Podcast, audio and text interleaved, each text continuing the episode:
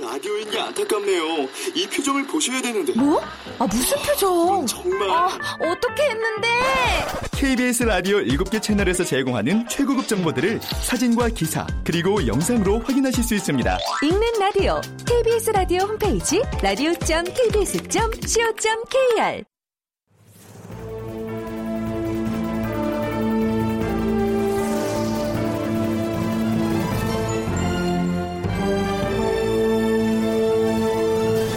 다큐멘터리 역사를 찾아서.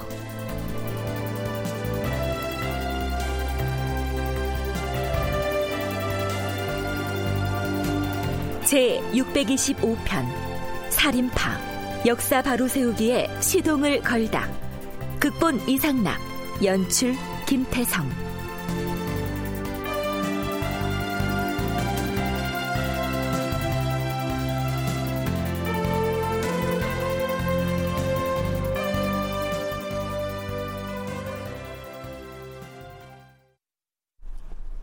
청취자 여러분 안녕하십니까? 역사를 찾아서의 김석환입니다. 중종 5년 서기론 1510년 4월 17일.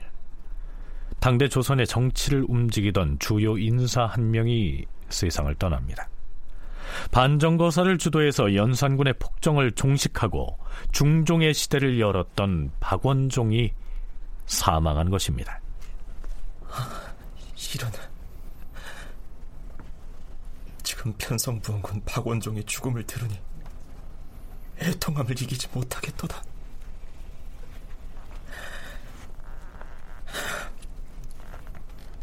예전에 대신이 죽으면 임금이 친히 임하여 조상을 하였는데 고금의 이해가 비록 다르다곤 하나 박원종이 원은 대신이니 과인이 직접 문상하여 조의를 표하는 것이 어떠한지 의정부에 물어보라.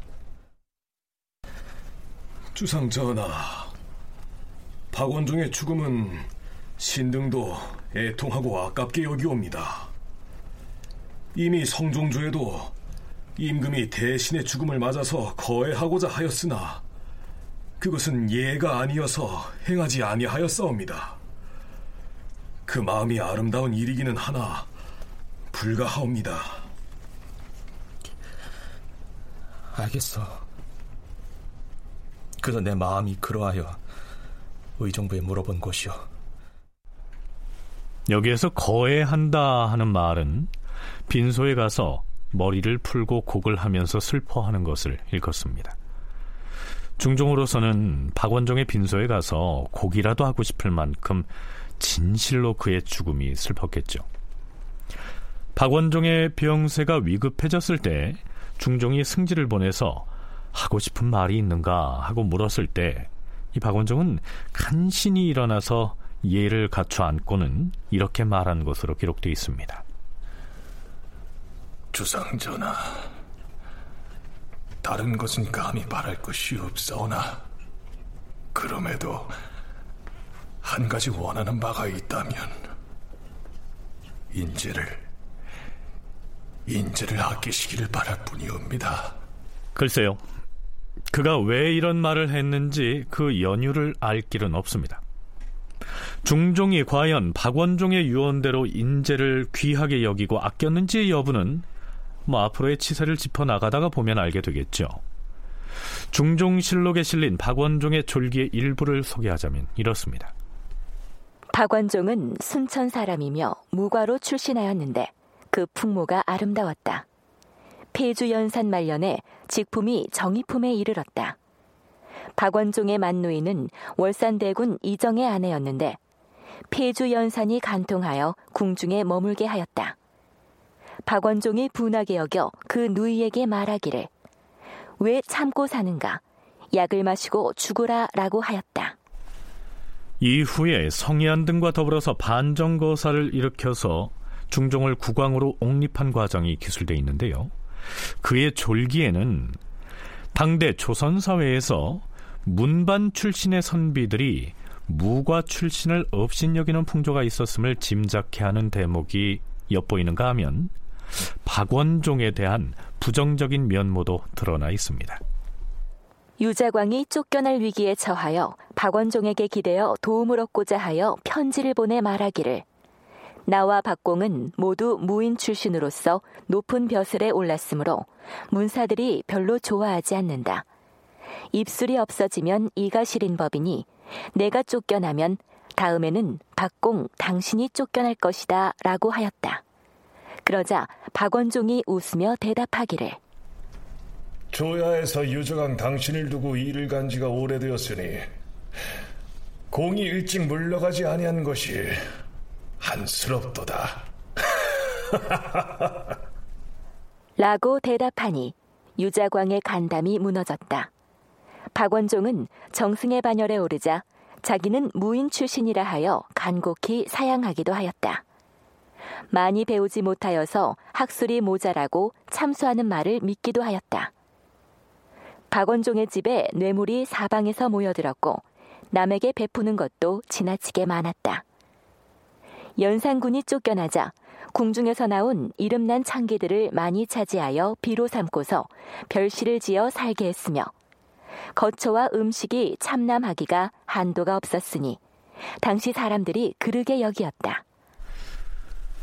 반정의 3대장, 그 상징적인 존재였던 박원종이 사망함으로써 이미 그 기세가 꺾여 있었던 성희안과 유순정도 더 이상은 조정 권력을 좌지우지할 수 없게 됩니다. 뭐 미리 앞당겨서 얘기를 하자면 중종 5년에 박원종이 죽고요. 그 이태 뒤인 중종 7년에 유순정이 죽고 바로 다음 해인 중종 8년에 성희안마저 사망하게 됩니다. 반정을 주도했던 이른바 3대장이 중종 제위 초반에 모두 유명을 달리한 겁니다. 자, 그러면 이들의 사망이 당시의 권력 지형에 어떤 변화를 가져왔을까요? 부경대학교 신명호 교수는 대단히 의미 있는 변곡점이 됐다고 이야기합니다.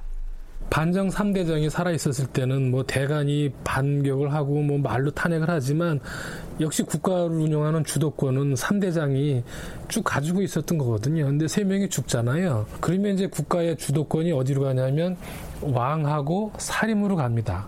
그 대표자가 누구냐면 중종 10년쯤에 이제 조광조라고 하는 사람이 등장을 해서 이 사람들이 이제 실제로 주도권을 갖죠. 주도권을 가질 뿐만 아니라 이 반정 공신들 이제 위훈 삭제라는 걸 추진한단 말이죠. 그거 하다가 이제 기묘 사고가 이제 나고 이래죠. 그러니까 이제 공신 그룹이 주도권을 잃고 이제 왕과 그 살인 그룹이 주도권을 갖는 이런 이제 전환점이 되죠. 3대장이 죽으면서. 자, 이러한 변화의 내용은 차차 짚어가기로 하죠.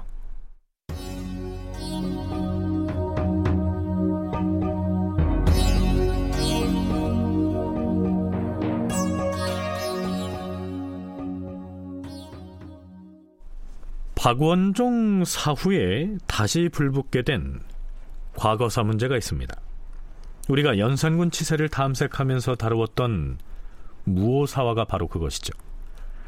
자, 상기하는 의미에서 민족문화 대백과 사전에 정리해 놓은 무오사화 관련 내용을 다시 소개하자면 이렇습니다.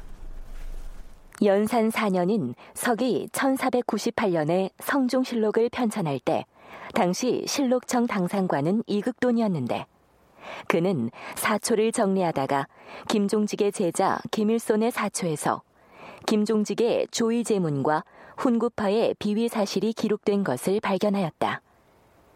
이극도는 유자광과 함께 조의 제문이 세조의 권력 찬탈을 비난한 것이라고 연산군을 충동하여 결국 무오사화의 빌미를 제공하였다. 자, 이런 사건인데요. 무오사화에 관련된 문제는 중종이 즉위한 이듬해에 대간에서 유자광을 탄핵하는 과정에서 논란이 된 적이 있습니다. 중종 2년 7월 15일 이조 정랑 김세필이 유자광을 추국하고 나서 작성한 진술 조서인 초사를 중종에게 올립니다. 그래. 무오년의 일에 대해서 유자광을 추국하였다 했는데 그 정황을 밝혀내었는가?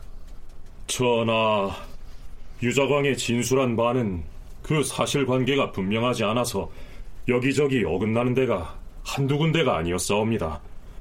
그러나 신이 우선 유자광이 말한 것을 그대로 써서 아래옵니다. 여기 있사옵니다.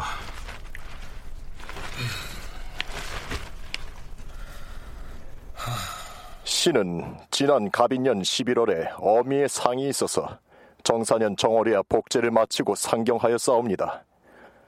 헌데 허침이 찾아와서 말하기를 김일손 등이 성종실록에다 세조의 일들을 써놓았는데 어찌 이런 말을 하는 황당한 무리가 있겠는가라고 하여 싸웠고 그 뒤 이극돈에게 그 상세한 것을 질문하니 이극돈도 그 사실을 일일이 말하며 통분하게 여기면서 김일손 등이 세조를 그르다고 헐뜯어 사초에 썼는데 대비께서도 이미 알고 계시며 충문부에서도 장차 전하께 아래를 하였다라고 하여 싸웁니다. 또한 노사신에게서도 사초 얘기를 들었는데 통분하다고 했으며 무오년 7월에는 한치형, 노사신, 윤필상 등과 함께 연산군에게 아뢰어 싸웁니다.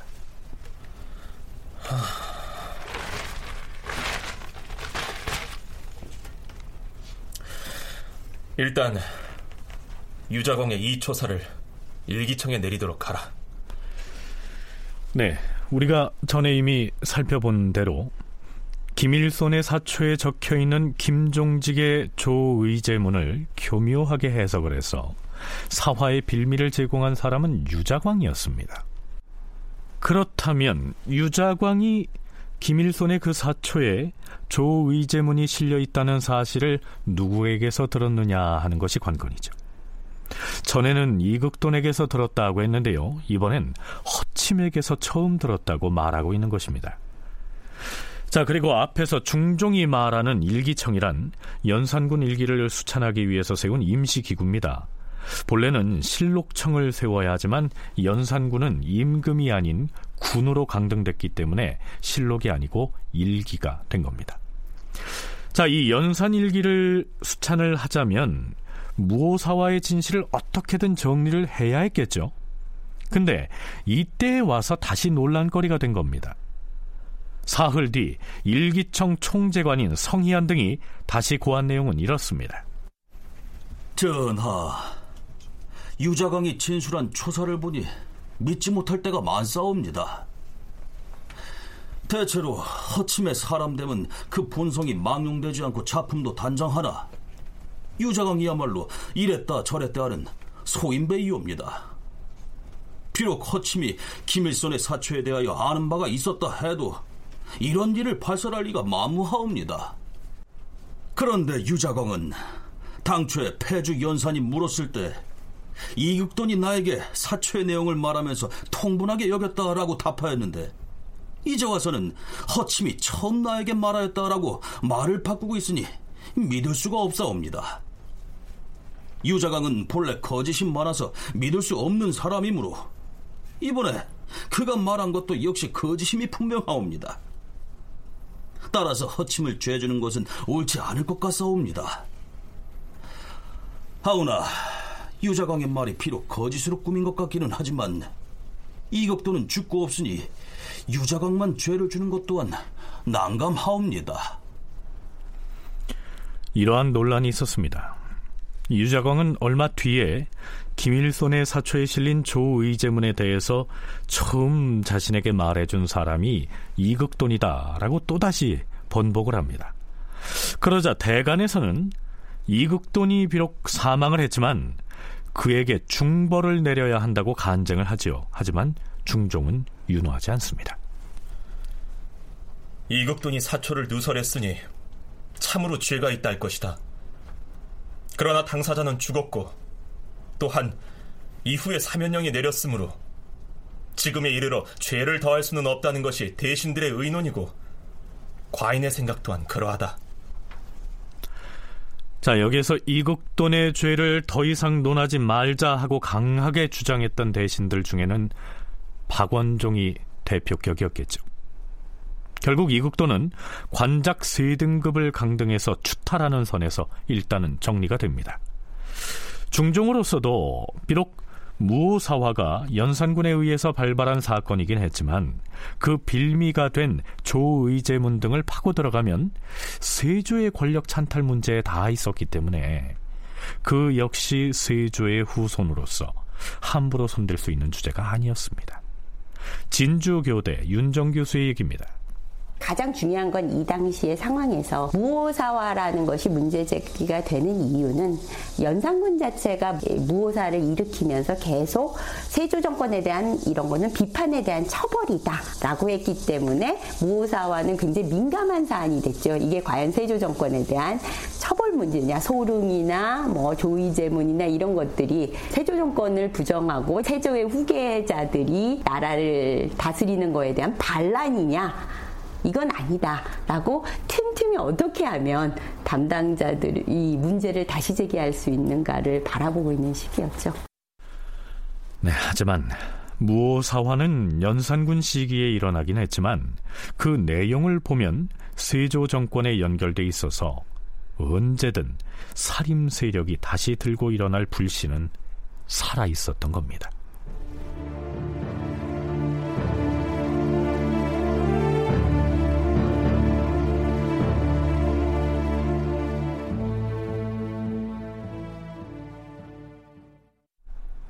중종 4년 9월에 연산군 일기가 편찬됐기 때문에 일기청도 해산이 됐겠지요. 그런데 중종 6년 6월에 이르러서 다시 무오사화가 도마에 오르고 이극돈에 대한 처벌 문제로 논쟁이 벌어집니다. 이때 유자광은 이미 귀양살이를 하고 있었습니다. 자, 이 시기에 왜 다시 무오사화가 논란거리가 됐을까요? 신명호 교수의 얘기 들어보시죠.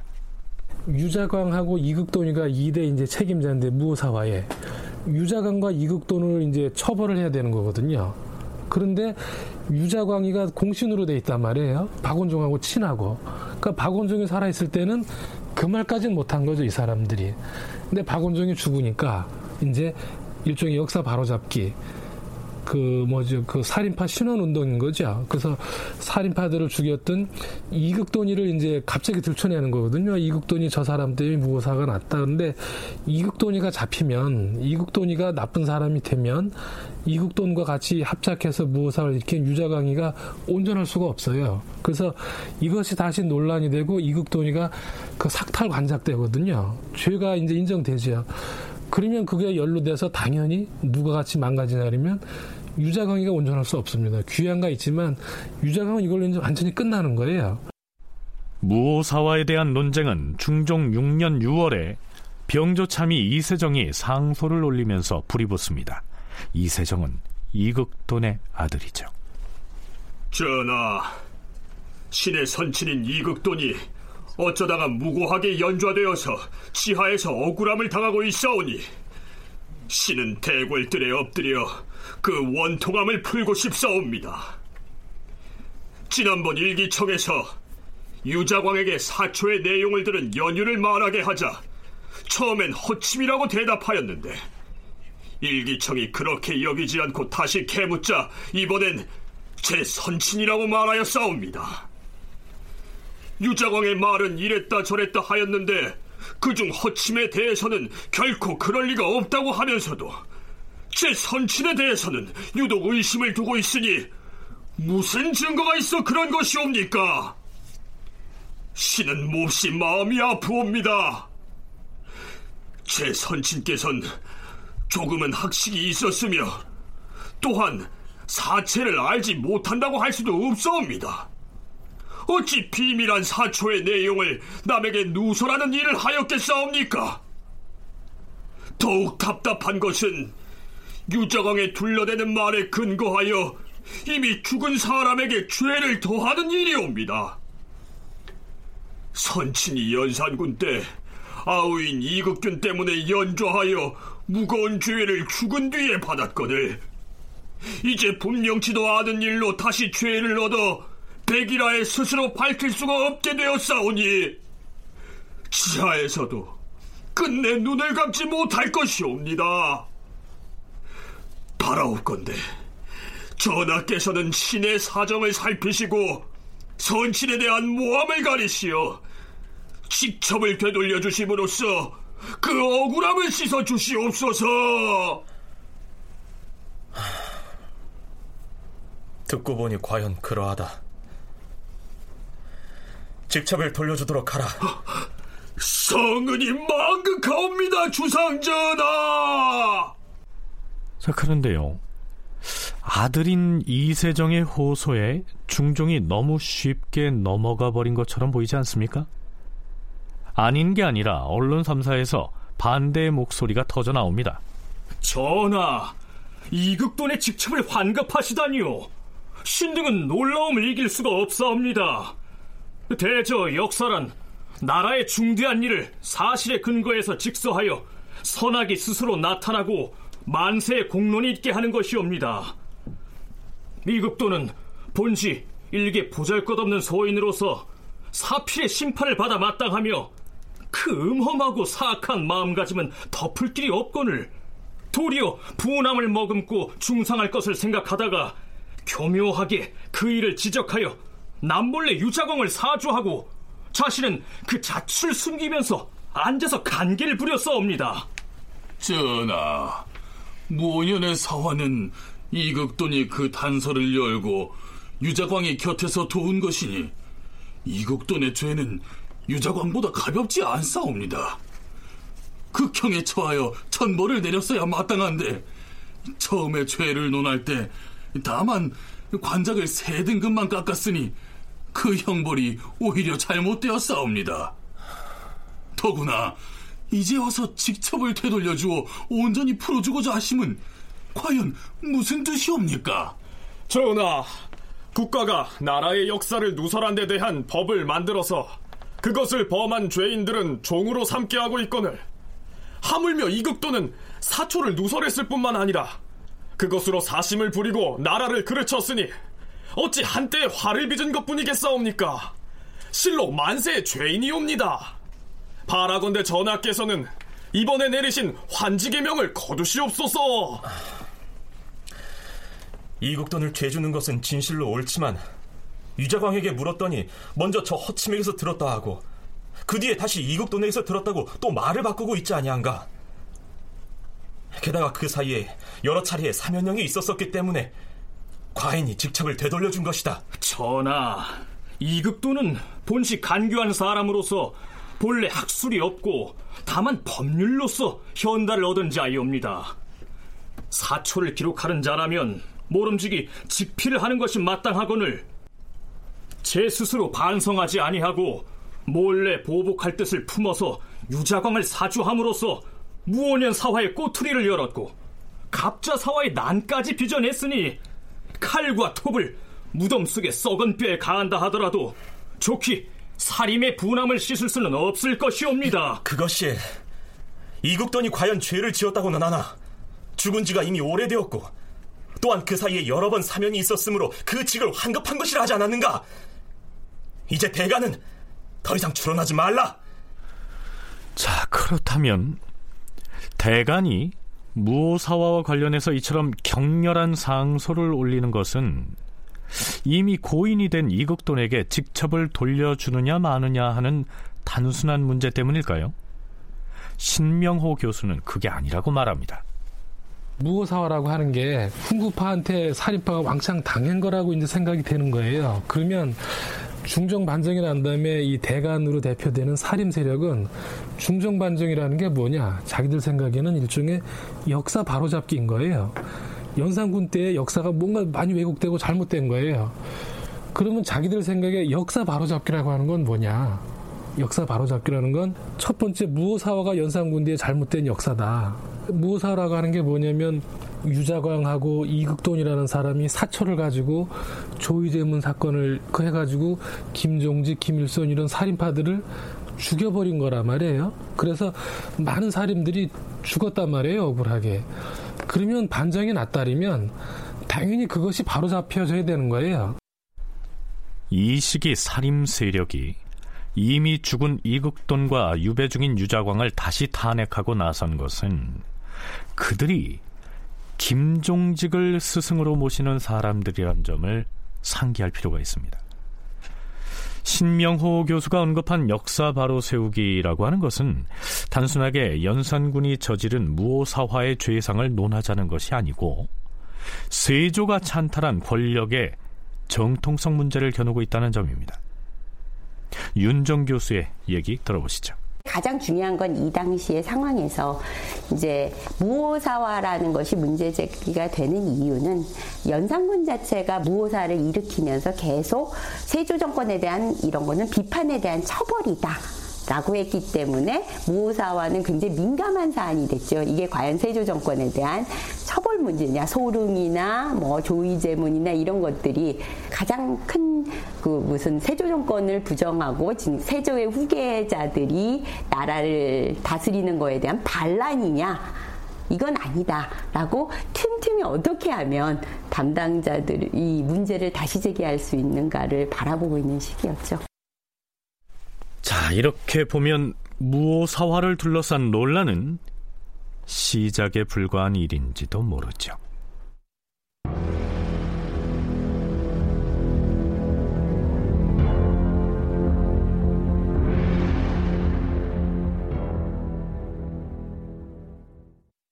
그렇다면 무오사화 문제는 어떻게 마무리됐을까요?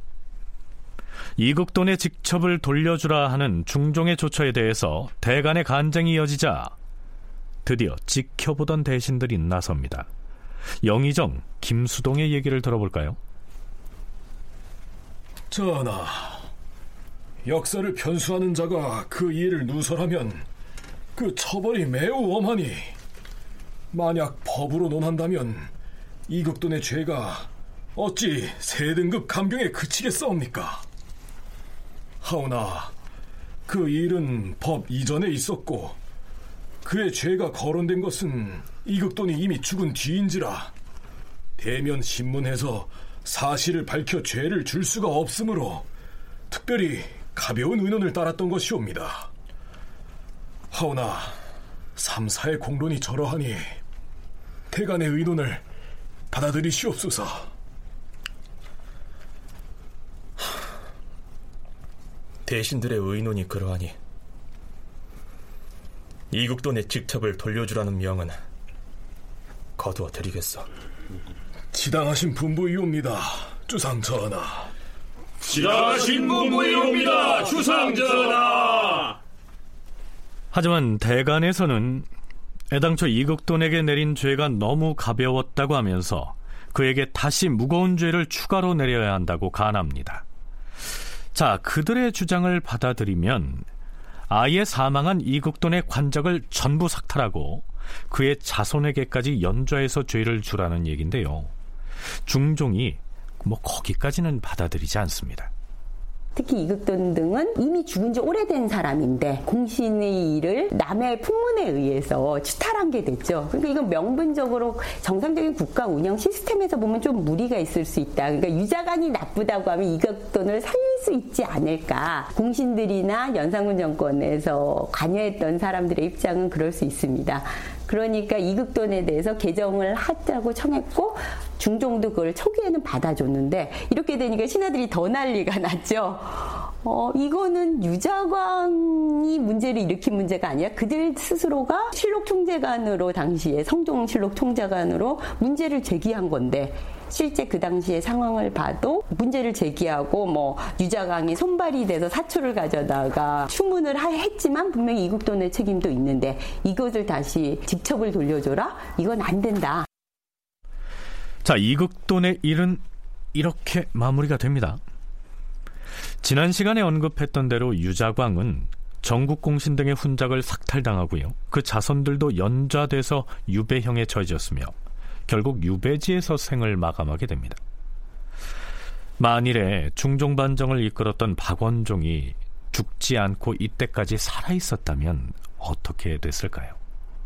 그렇게 되면 이 사람들을 써먹고 막 했던 박원종이도 공신이지만 죽었지만 좋은 평가를 못 받게 되는 거예요. 그, 그 이런 얘기가 뭐냐면 이때부터 이제 대관들에 의해서 중종 시대가 막 그 원리 원칙 그 명분 시대로 막 가는 거거든요. 역사 바로잡기라고 하는 이런 그 이제 이념으로다가 그 살인파만 이제 아주 그 올바랐다고 하는 철저하게 이제 살인파 위주로 이제 역사가 가고 거기에 맞섰던 훈구나 이런 사람들이 이제 나쁜 사람으로 이제 막 몰려나가게 되지요.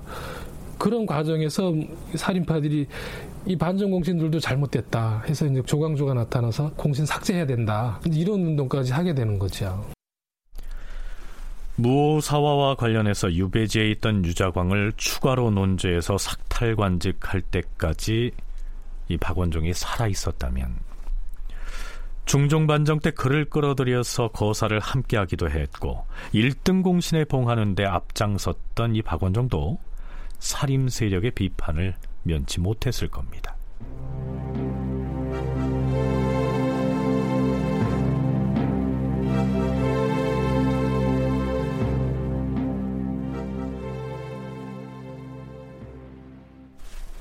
앞에서 무오사화에 대한 논란이 역사 바로 세우기의 출발점이었다 하고 얘기했는데요. 그렇다면 역사 바로 세우기의 제2탄은 어떤 사건이었을까요?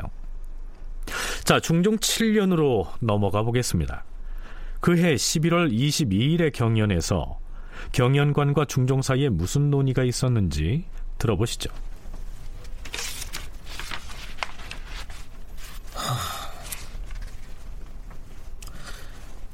당 현종 때 명재상이었던 요승이 말하기를 임금의 악을 키우는 것은 그 죄가 작지만 임금의 악을 싹트게 하는 것은 그 죄가 매우 크다라고 하였는데 지금 요승이 한 말은 한갓 임금만이 경계 삼아야 할 것이 아니라 신하도 또한 마땅히 거울로 삼아야 할 바이다.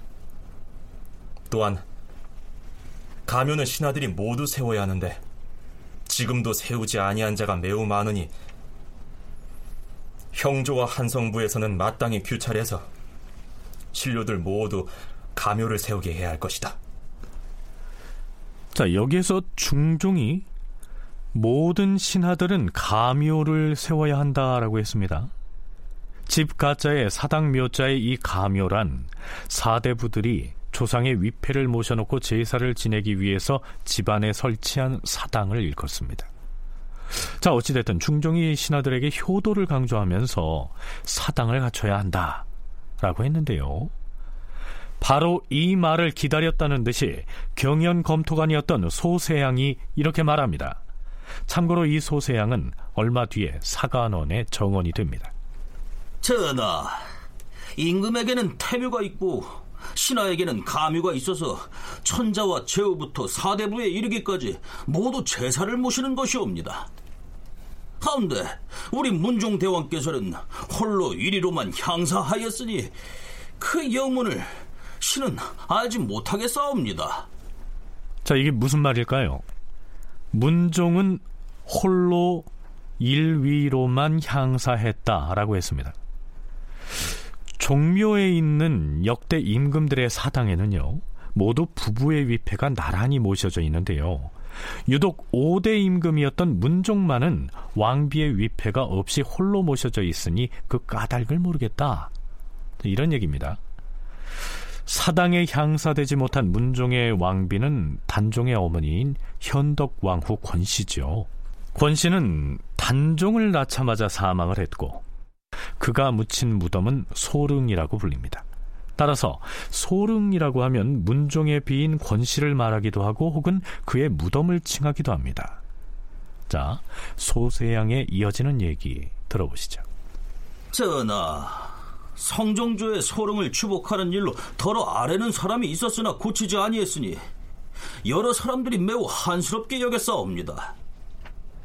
만약 후대 국왕이 선대 임금이 한 일이라 하여 고치지 아니한다면 비록 천만 세 뒤에라도 그 과오가 없어지지는 아니할 것이오니 우리나라의 잘못된 일이 이 일처럼 큰 일이 없사옵니다.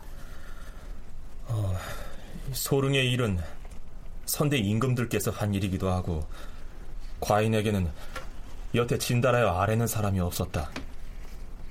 게다가 매우 오래된 일이기도 하고 또한 경솔이 바꾸어서는 안 되는 일이니 지금 처치하기는 어려울 듯하다. 자, 이때가 중종 7년 11월 22일이었습니다.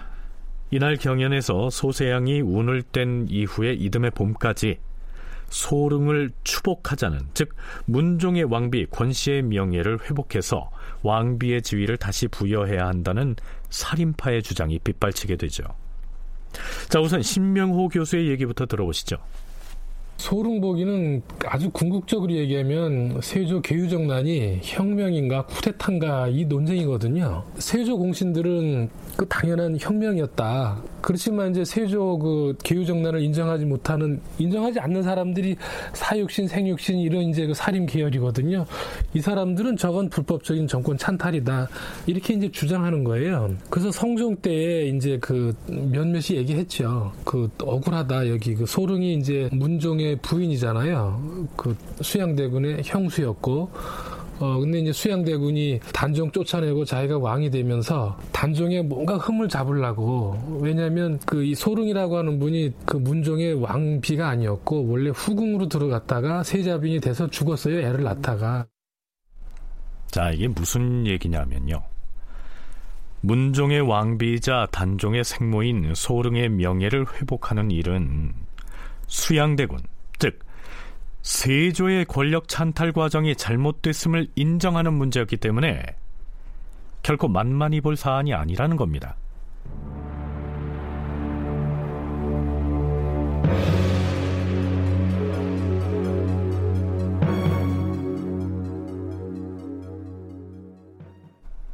우리 프로그램에서도 세조의 집권 과정을 상세하게 다뤘기 때문에 재론하지 않겠습니다만 사실 문종비였던 현덕 왕후 권씨는 단종을 낳자마자 죽었기 때문에 성산문 등의 단종 복위 운동 이후에 아무리 단종이 반역자로 몰렸다고 해도 오래 전에 죽은 그의 어머니에게 죄를 물을 수는 없는 것 아니겠습니까?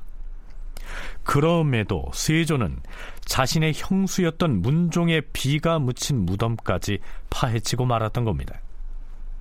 자, 그렇다면 그 잘못된 일에 대해서 당사자인 세조 재위 기간에야 뭐 아무 말 할 수 없었다 치더라도 성리학을 기반으로 문치에 충실한 것으로 평가받는 성종 때에는 적어도 이 소릉 보기에 대한 논의를 했어야 하지 않을까요? 그때 문제 제기를 한 사람은 있었습니다. 소롱 문제를 공식적으로 제기하고 있는 거는 남여원이라는 사람인데요. 성종 9년에 유학으로서 그러니까 관직이 없는 상태로 응지상소를 합니다. 여러 가지 실무를 논했는데 그중에 26번째가 소롱을 복구하십시오라는 논리입니다. 이 상소가 굉장히 중요해서요. 이후에 소롱 복구를 청하는 대부분의 논리가 그거에서 기인하고 있습니다. 그러니까 가장 중요한 건 소롱이 폐위됐지만 소롱은 관련이 없다 는 거죠.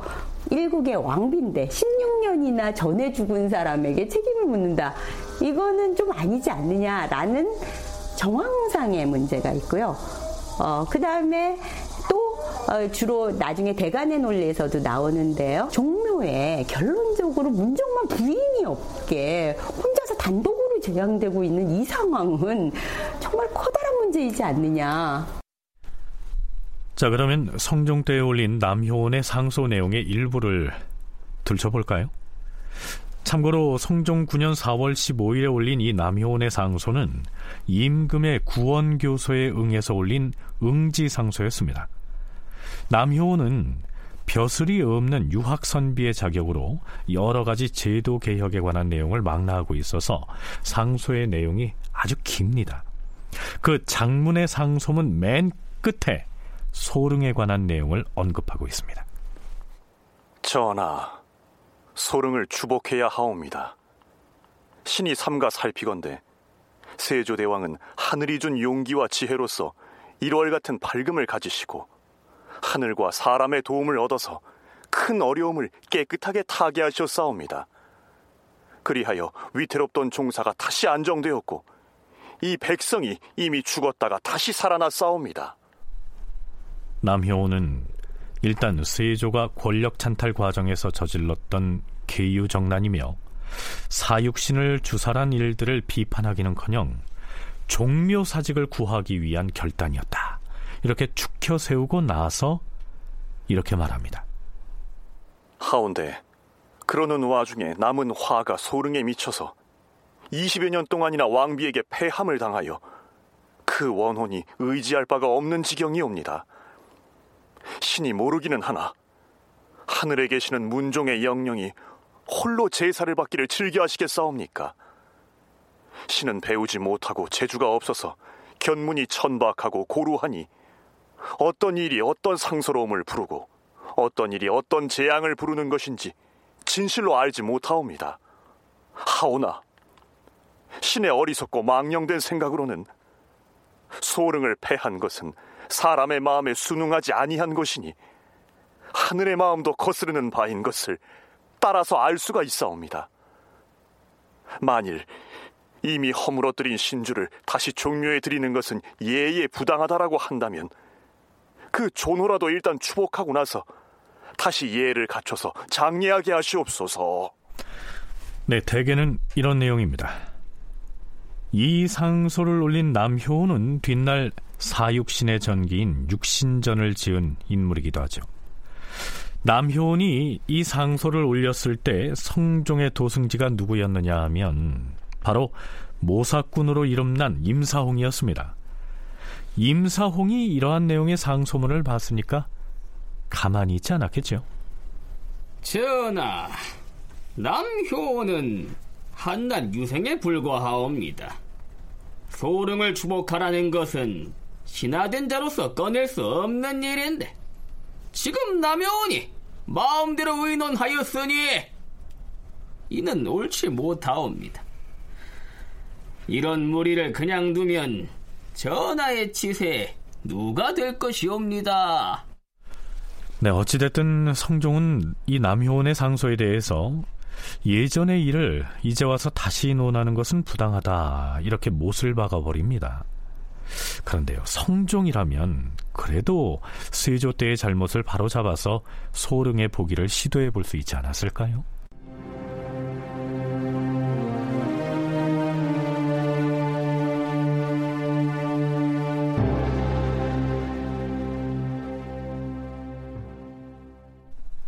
자, 그렇다면 연산군 제위 기간에는 이 소릉 추복을 위한 시도가 있었을까요?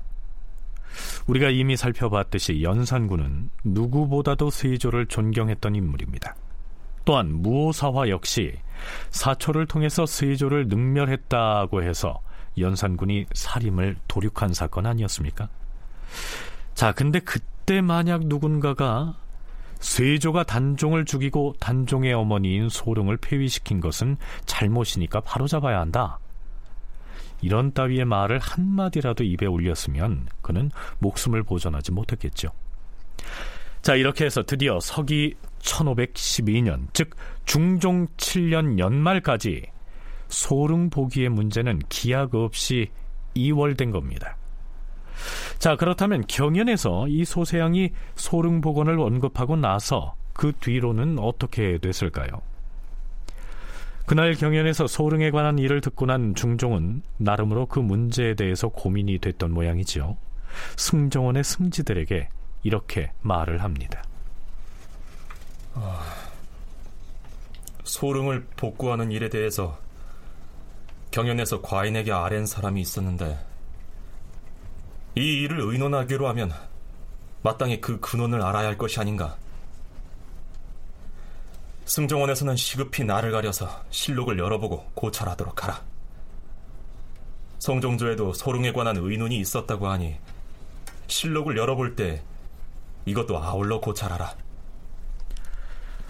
중종이 문종의 왕비이자 단종의 어머니인 현덕왕후 권씨의 폐위 과정을 꼼꼼하게 따져보기로 작심을 한 모양입니다. 그런데 소릉 폐위에 관련된 일이야 이때로부터 기껏 50년도 안 된 시기의 일인데요. 중종이 그 과정을 정말로 몰랐을까요? 얼른 생각하면 중종이 그 몇 대 위도 아니고 세조가 어떻게 해가지고 그 소릉을 쫓아냈는지 자세하게 알 것 같잖아요. 그렇지 않습니다. 잘 몰라요, 오히려. 왜냐하면 일종의 금기시되는 주제거든요. 그게 왕실에서는. 그러지 않겠어요? 그 왕실 사람들이 야 세조가 그 억울한 문종 부인을 그 쫓아냈대 이런 얘기들을 자기들이 했겠어요. 다 지금 수양대군 후손들이거든요. 그러니까 자기들은 얘기를 안 하는 얘기들이에요. 그러니까 잘 알 거라고 생각하지만 오히려 모르고 있다고 봐야 돼요. 그냥 대충은 알겠죠. 그러니까 구체적인 얘기는 모르니까 그럼 실록에 도대체 구체적으로 어떤 내용인지 알아보자. 이야기를 들어선 모르는 거거든요. 이런 걸 이제 우리가 실록 고출이라 그래요. 아니, 도승진 아리가 춘추관에는 어인 일로. 자, 춘추관 관원들은 잘 들으시오. 실록 고출에 대한 주상 전하의 명이 있었으니 지금부터 사고에 들어가서 해당 기록을 찾아 필사하도록 하시오. 예, 알겠습니다.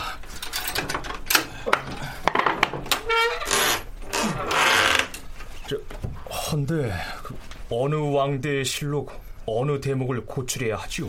나, 그 소릉 폐위에 관련된 내용이니까 노산군 일기와 세조실록 중에서 개유정난 관련 대목하고 또 성삼문, 박팽년 등의 반역 사건, 노산군이 영월로 유배되었다가 사망한 일과 관련된 내용, 또 아, 그렇지. 소릉 폐위에 관한 내용을 고출하면 될 것이요. 알겠습니다. 아, 또 있습니다. 성종실록 중에서 소릉 추복에 관한 의논이 실린 대목도 고출해야 하니까 그 대목도 서둘러 찾도록 하시오. 예, 알겠습니다. 자, 우리의 상식으로는 본래 임금은 선대 국왕치세의 실록을 절대로 볼 수가 없다. 이렇게 알고 있지 않습니까? 물론 왕이 실록을 직접 들여다볼 수는 없었습니다. 하지만 국정에 참고하려면 선대왕 치세의 어떤 기록들을 참고해야 할 경우가 생기죠. 그런 경우에 사관이 실록을 보관해둔 춘추관의 사고에 가서 해당 내용들을 필사해서 왕에게 보고를 하게 됩니다. 이것을 실록 고출이라고 하죠. 자, 이렇게 해서 고출된 실록의 내용을 집약해서 영의정 유순정이 중종에게 보고합니다. 이때까지는 아직 유순정이 생존해 있을 때입니다. 음, 주상 전하, 소릉 폐위의 심할에 대하여 실록을 고출하여 싸운데 신이 전하께 그 대강을 아뢰겠사옵니다. 아, 그래요. 말씀해 보세요. 현덕왕후 권 씨가 세상을 떠난 때가 언제입니까? 음, 예, 전하. 신유년 7월 24흘이옵니다. 신유년이면 그때는 세종 때가 아닙니까? 그러하옵니다, 전하. 문종께서 세자 신분으로서 동궁에 거주하고 있던 세종 23년이었사옵니다.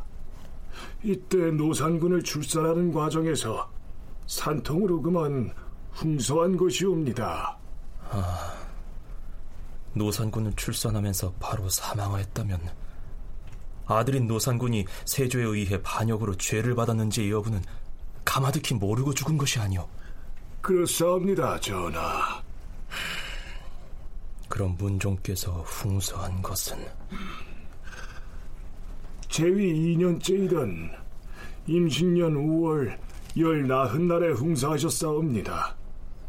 이후 세조 2년이던 병자년 5월에 세조가 좌승지 구치관에게 명하여서 의금부에 갇힌 성산문 등에게 묻게 하였는데 상왕께서도 너희들의 모반에 참여하여 알고 계시는가 하고 묻자 성산문은 알고 계십니다. 이렇게 답한 것으로 기록되어 있사옵니다. 실록 기록을 보면 문중의 비인 현덕왕후 권씨의 동생 권자신이 그의 어머니에게 고하여서 상왕께 통하였다고 하였사옵니다.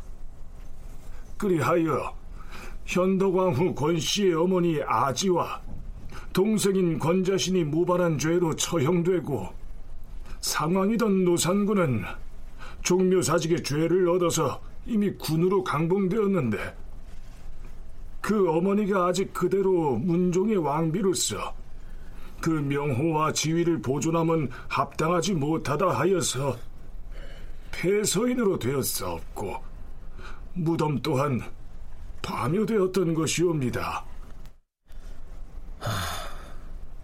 그렇게 된 일이로군요.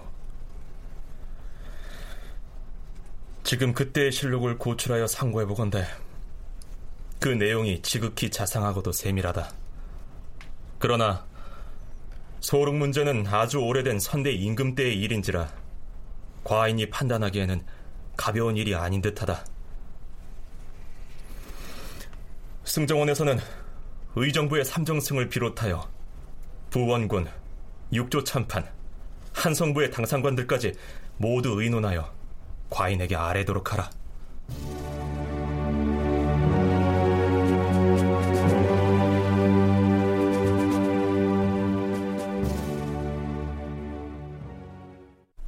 자, 이렇게 되자 기다렸다는 듯이 대간이 나섭니다.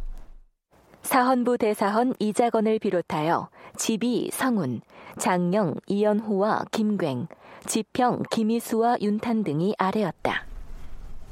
전하, 듣자옵건대 소릉이 노산군을 낳고 바로 그날 흥수하여 싸운데 그로부터 16년이나 지난 뒤에 그의 동생인 권자신이 모반을 했다 하여 처형되어 싸우니 그는 소릉과는 하등 관계가 없사옵니다. 또한 소릉은 세족계 죄를 지은 것이 아니라 그 당시 대신들이 건의하여 폐위된 것이 아니옵니까? 지난 역사를 고찰해 보더라도 종묘에 모신 국왕의 신주가 왕후가 없이 홀로 임묘된 일이 언제 있었사옵니까? 소릉을 복구하지 않기 때문에 온 나라 인심이 지금까지도 화협하지 못하온데 지금 주상전하께 없어 해당 실록을 고찰하시고 대신들에게 의논하도록 명하시니 이는 매우 지극하신 일이옵니다. 실록을 고찰한 그 털목의 시마를 신들도 직접 볼 수 있도록 하여 주시옵소서. 이 소릉의 일은 그동안 말하는 사람이 없었기 때문에 과인이 알지 못하였다. 헌데 지난번 경연에서 노산군의 일을 말하는 사람이 있었기에 과인은 항상 생각하기를 아들의 죄로 그 어버이가 연좌되는 이 일은 율문에 없는 것이기 때문에 실록을 고찰하도록 한 것이다. 그래서 살펴보니 다만 현덕왕후 권씨의 동생인 권자신이 그의 어미와 모반하여 노산군과 서로 통하다가 처형되었을 뿐만 아니라 그 어미가 또한 처형되었고 또한 폐서인이 되었으니 그의 자식이 어찌 그 명호와 지휘를 보존할 수가 있겠는가? 당시의 의정부가 건의하여 폐하기를 청한 듯 역시 막연한 것이라고 볼 수는 없을 터이다. 허나 이는 국가적으로도 큰 문제이기에 대신들로 하여금 의논하도록 한 것이니 대간에게도 실록 단자를 보여주도록 하라. 자식의 죄 때문에 어버이를 연좌해서 처벌해서는 안 되기 때문에 설령 단종, 즉 노산군이 반역죄인이 됐다고 해도 어머니인 문종의 왕비가 사당에서 쫓겨나서는 안 된다. 자, 중종은 이렇게 말하면서도 또 한편으로는 문종 비인 권 씨의 동생과 친정 어머니가 반역죄로 처형됐으니 그렇다면 현덕 왕후를 연좌해서 죄를 내린 것 또한 틀렸다고 볼 수는 없지 않겠느냐. 또 이런 언급을 하고 있는 것입니다. 다큐멘터리 역사를 찾아서 다음 주 이 시간에 계속하겠습니다.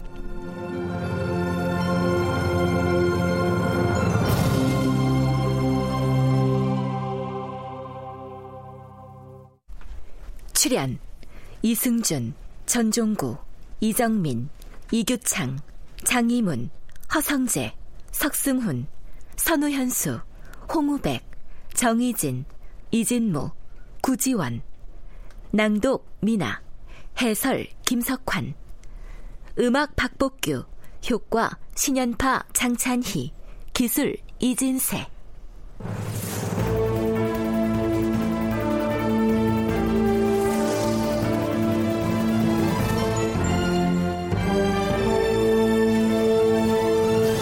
다큐멘터리 역사를 찾아서 제 625편 살인파, 역사 바로 세우기에 시동을 걸다. 이상락 극본 김태성 연출로 보내드렸습니다.